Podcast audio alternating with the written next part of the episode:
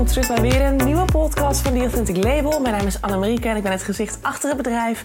Het bedrijf dat zich focust op het creëren van een sterke persoonlijke identiteit en die doorvertalen naar jouw business, naar jouw marketing en sales. Want ja, vanuit die flow en passie zul je zien dat je uiteindelijk het meest van succes naar je toe gaat trekken. En dat het ondernemen eigenlijk alleen maar heel veel plezier gaat geven. En daar gaat deze podcast over. Alles rondom authenticiteit. Wat weer heel erg te maken heeft met een persoonlijke identiteit. Snap je het nog? Een hoop concepten. Superleuk dat je weer luistert of kijkt. Het is vandaag weer een, eh, nieuwe uh, gewone podcast, maar in combinatie met ook uh, beeld. Dus we hebben ook weer op YouTube nu een variant staan. Dan kan je ook mij zien. Hartstikke leuk. En vandaag gaan we het eens hebben over dat heling soms niks anders is dan het simpelweg doorvoelen van wat er is. Het gewoon even laten zijn. Ik had vorige week een superleuk gesprek met een vriendin van mij. En zij was eigenlijk het, mooie voorbeeld van hoe ik vroeger was. Eigenlijk vind ik het altijd heel leuk om met haar erover te praten. Want ik herken heel veel van mij in haar. Zij is ook echt zo'n next level people pleaser. De mensen om haar heen moeten vooral erg gelukkig zijn. En als zij dan een keer ergens helemaal achteraan in de rij komt... en uh, zij krijgt dan misschien een keertje een momentje rust of zoiets... dan is dat prima. Ze ziet gelukkig steeds vaker in, mede door haar relaties ook, dat ze, zegt, dat ze zegt van ja, uh, ik trek zulke rare harries aan. Ik weet niet hoor, maar het is niet goed. En ze moeten me ook allemaal, ik ze moeten allemaal iets van me hebben. Ze hebben me allemaal nodig om, om beter te worden, om te groeien, om bla bla. En um, toen zei ik ook tegen haar van ja, maar meid, hoe staat het dan met jezelf? En waar sta jij met je veiligheid? Waar sta jij met je eigen zelfliefde?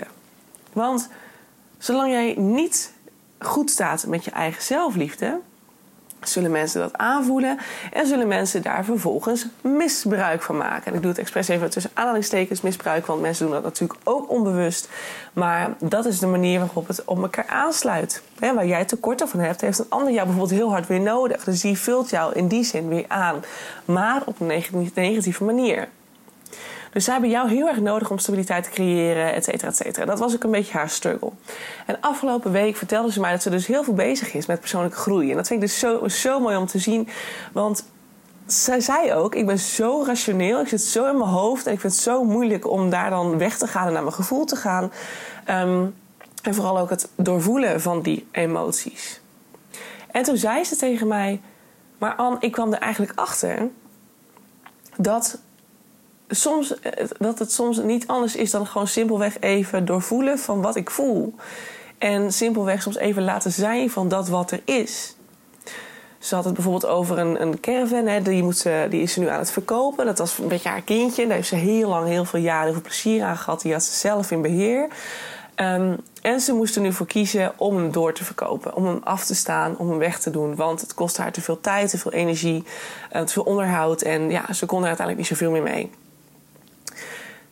Het was dus haar kindje. Ze heeft daar zoveel ervaringen en leuke herinneringen aan. En ze zei ook: Ik vind het soms zo moeilijk om afstand te doen van materiaal. Dat vind ik ook heel herkenbaar. Ik vind het soms ook heel lastig om afstand te doen van bepaalde tastbare dingen. En toen zei ik ook tegen haar: van, Maar wat is het dan wat die materialen bij jou doen? Geven ze je een bepaalde soort veiligheid? Dat je herinneringen hebt aan het verleden. En zolang je die nog vast kunt houden, dat je nog veilig bent in een soort safe zone, weet je wel. Waar je gewoon jezelf kunt zijn, waar je, waar je met plezier hebt gezeten. Heel erg levend in het verleden. Nou, dat was best wel het geval. Uiteindelijk zei ze ook van ja, die caravan dus weg moet. Komt er dus bij mij extreem veel emotie vrij. Want ik moet dus iets loslaten, iets gigantisch groots loslaten, waar heel veel herinneringen in zitten. En ik vind dat zo moeilijk. Ik vind het zo moeilijk. En ik probeer het te rationaliseren, ik probeer het te relativeren, ik probeer het rustig te houden. Maar ik zie eigenlijk in dat dat misschien helemaal niet het beste is.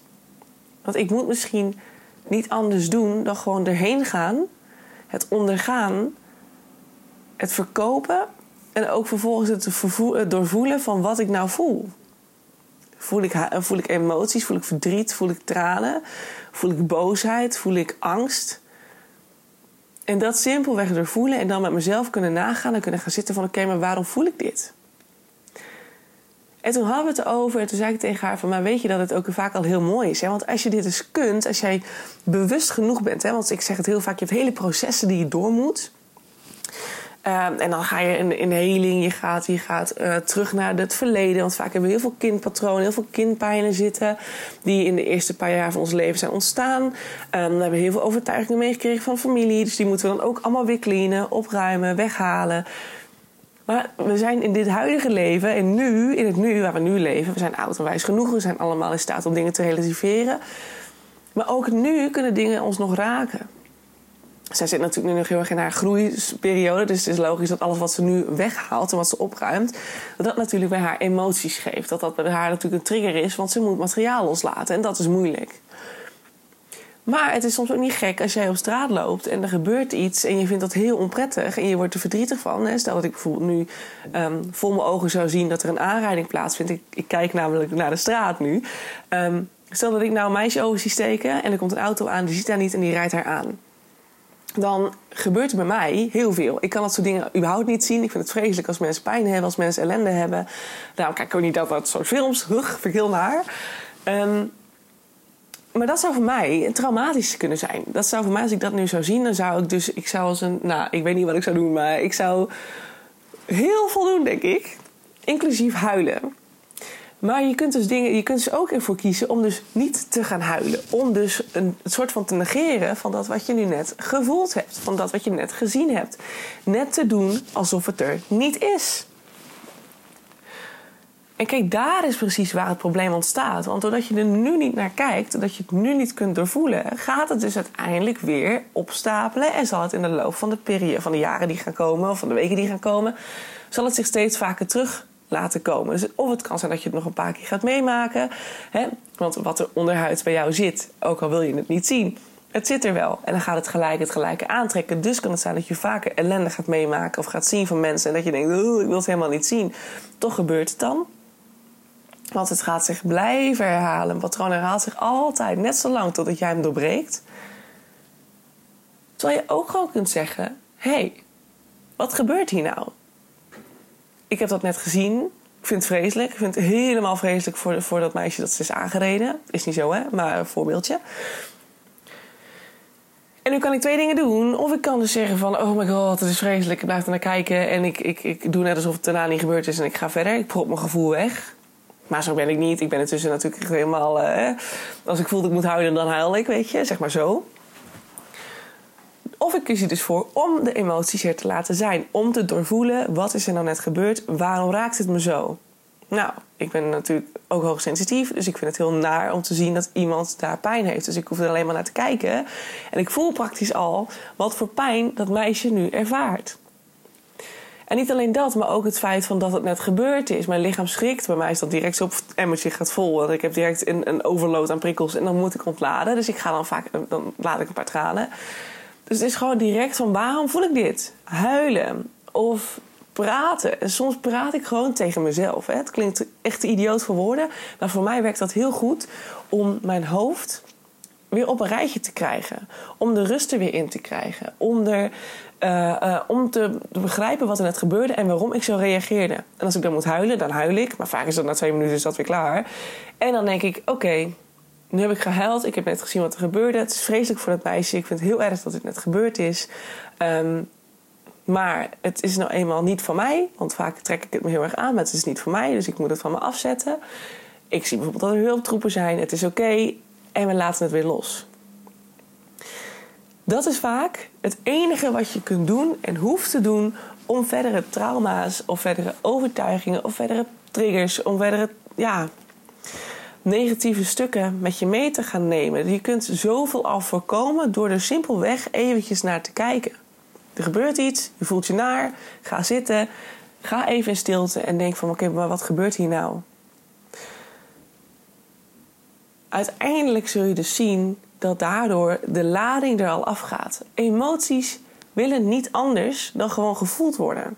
Ze zijn er niet voor niks. Emoties, gevoelens, ze zijn er niet voor niks. Dus het enige wat ze willen is doorvoelen van wat, van wat er nu gebeurt.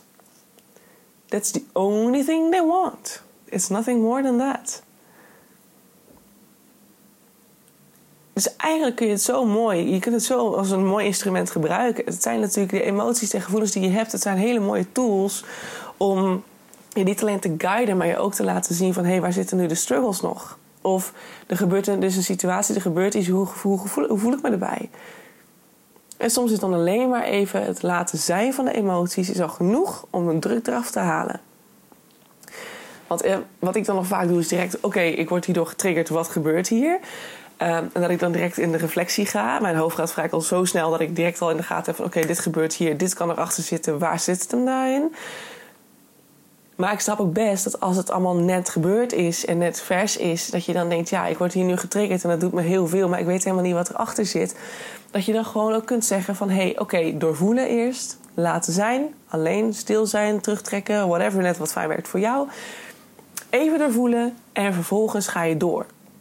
Vervolgens ga je gewoon door en dan spreek je met jezelf af dat zodra het moment juist is, dat de herinnering aan iets wat de trigger is geweest, waardoor je zo emotioneel was, zodra die er in juiste tijd is om naar boven te komen, dan laat je lichaam het wel weten. Want je onderbewustzijn gaat in, gaat in tussentijd aan het werk. Die gaat, die gaat aan het werk om te kijken waar de herinnering zit, waardoor die trigger er was. En doordat je hem op een gegeven moment dan ineens te pakken krijgt, kun je hem helen. En dan kun je weer de oefening toepassen die ik eerder met je deelde in podcast 5 of podcast 12. Ja, die kan je luisteren om bijvoorbeeld een oefening te pakken die heel erg goed voor jou zou kunnen werken.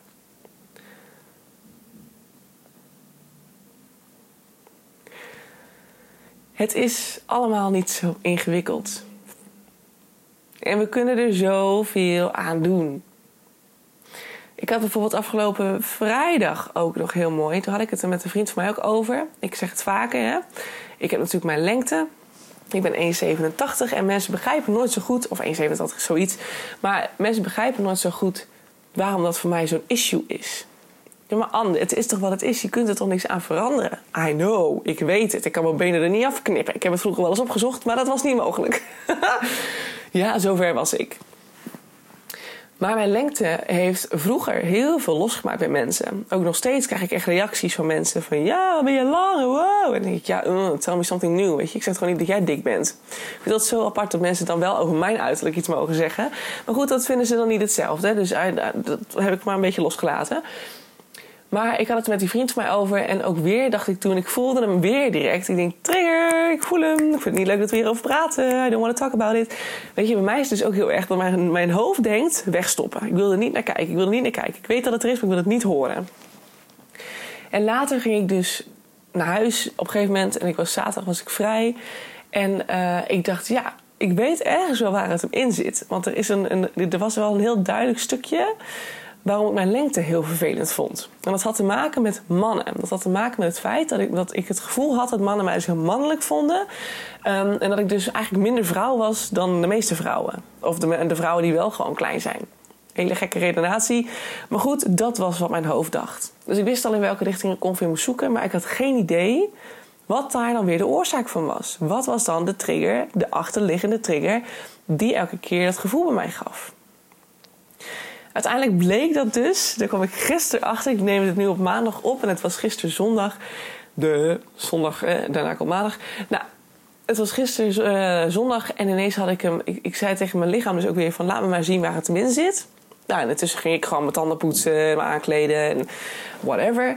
En binnen vijf minuten had ik hem al. Binnen vijf minuten kreeg ik een beeld te zien van de middelbare schooltijd. Van mijn tijd als brugklassetje en tweede klasser. En herinner ik, herinnerde ik mij een of andere dude. Ja, die was ik ook soort van weg. Die had ik weggestopt. Geen idee, die was helemaal weg. Ineens zag ik een beeld van hem, zag ik een flits van die jongen. En ineens was mijn lichaam, die dacht direct... Wow, dit is hem. Ik had hem helemaal door. En als je dat dan hebt in je lichaam... en je voelt gewoon wanneer je hem te pakken hebt... dan kan je hem, dan kan je hem wegzetten. Wegzetten gewoon. En nu is het gewoon een kwestie van als ik naar buiten ga en ik passeer een man, dan heb ik daar geen gevoelens meer bij. Als ik naast een vriend van mij loop, die dan misschien over een paar centimeter of misschien een stukje kleiner is, of nou ja, whatever, dan voel ik daar als goed is niks meer bij. Als iemand nu over mijn lengte begint als man zijnde, dan heb ik daar als goed is geen moeite meer mee. Hoop ik. Moet het nog ondergaan, maar dat is toch amazing. Dus het is soms niet alleen, hè, het is stap 1 is simpelweg het doorvoelen van, van wat je voelt, wat je ervaart. En daarna kun je gewoon je lichaam even zijn gang laten gaan. Vraag gewoon, wat zit hier nou achter? Waarom was ik zo getriggerd? Waarom was ik zo in emotie? En dan wachten wat er komen gaat. En ja, het lichaam gaat met een reactie komen. Het lichaam gaat je vertellen waarom het niet wilde. Waarom het zeer deed. Waarom het je pijn deed. Waarom je moest huilen of boos werd. En that's all. En ik vond het zo mooi dat ze dat toen zei. Dat dat vriendinnetje van mij zei van... ja, maar alles is het niet simpelweg gewoon doorvoelen van. Dat ik gewoon even erheen ga en voel wat ik voel. In plaats van dat ik daarheen ga en direct daarna weer afleiding ga zoeken. Prikkels ga vermijden. Of prikkels ga opzoeken om de, de emoties te vermijden. Dan zeg ik, ja, dat is eigenlijk best wel mooi gezegd. Soms is het niet anders dan alleen maar even het laten zijn van wat is. En daardoor haal je de lading er al af. Simpel. Ik hoop dat je hier voordeel ermee mag doen. Ik hoop dat het, eh, de verhalen die ik hoor en die ik je mag vertellen, die ik met je mag delen, hoop ik eigenlijk dat je de herkenning erin ziet en dat je er misschien iets mee kunt. Um, ik hoop ook heel erg dat je dit zou willen doorsturen naar anderen waarvan je denkt: hé, hey, die mogen dit ook horen, want ik merk dat zij ook erg met de struggle zitten. En dat je eigenlijk kunt zeggen: soms is doorvoelen of het even laten zijn van dat wat is, niet, uh, is dat alles wat nodig is dat je dat aan ze kunt doorgeven en dat we dan samen steeds meer het leven gewoon even een stukje makkelijker maken. Want dat is wat je doet. Je, je maakt het jezelf zoveel makkelijker door soms gewoon even de gevoelens er te laten zijn. Nou, ik hoop dat je hier wat mee kunt. Ik ga hem afronden. Dank je wel weer voor het luisteren of voor het luisteren en kijken. Mocht je het ook leuk vinden om te kijken. Um, je kunt abonneren, je kunt liken, je kunt volgen. Uh, ik weet niet waar je dit hoort of kijkt, maar kijk vooral eventjes mocht je op de hoogte willen blijven. Dan weet je natuurlijk als eerste weer wanneer er een nieuwe upload online staat. En ik hoop je dan uiteraard weer te zien bij de volgende podcast. Dat is of aanstaande dinsdag of vrijdag, even afhankelijk van wanneer ik deze plaats. Maar dan weet je dat eventjes. Hey, tot bij de volgende. Doei doei!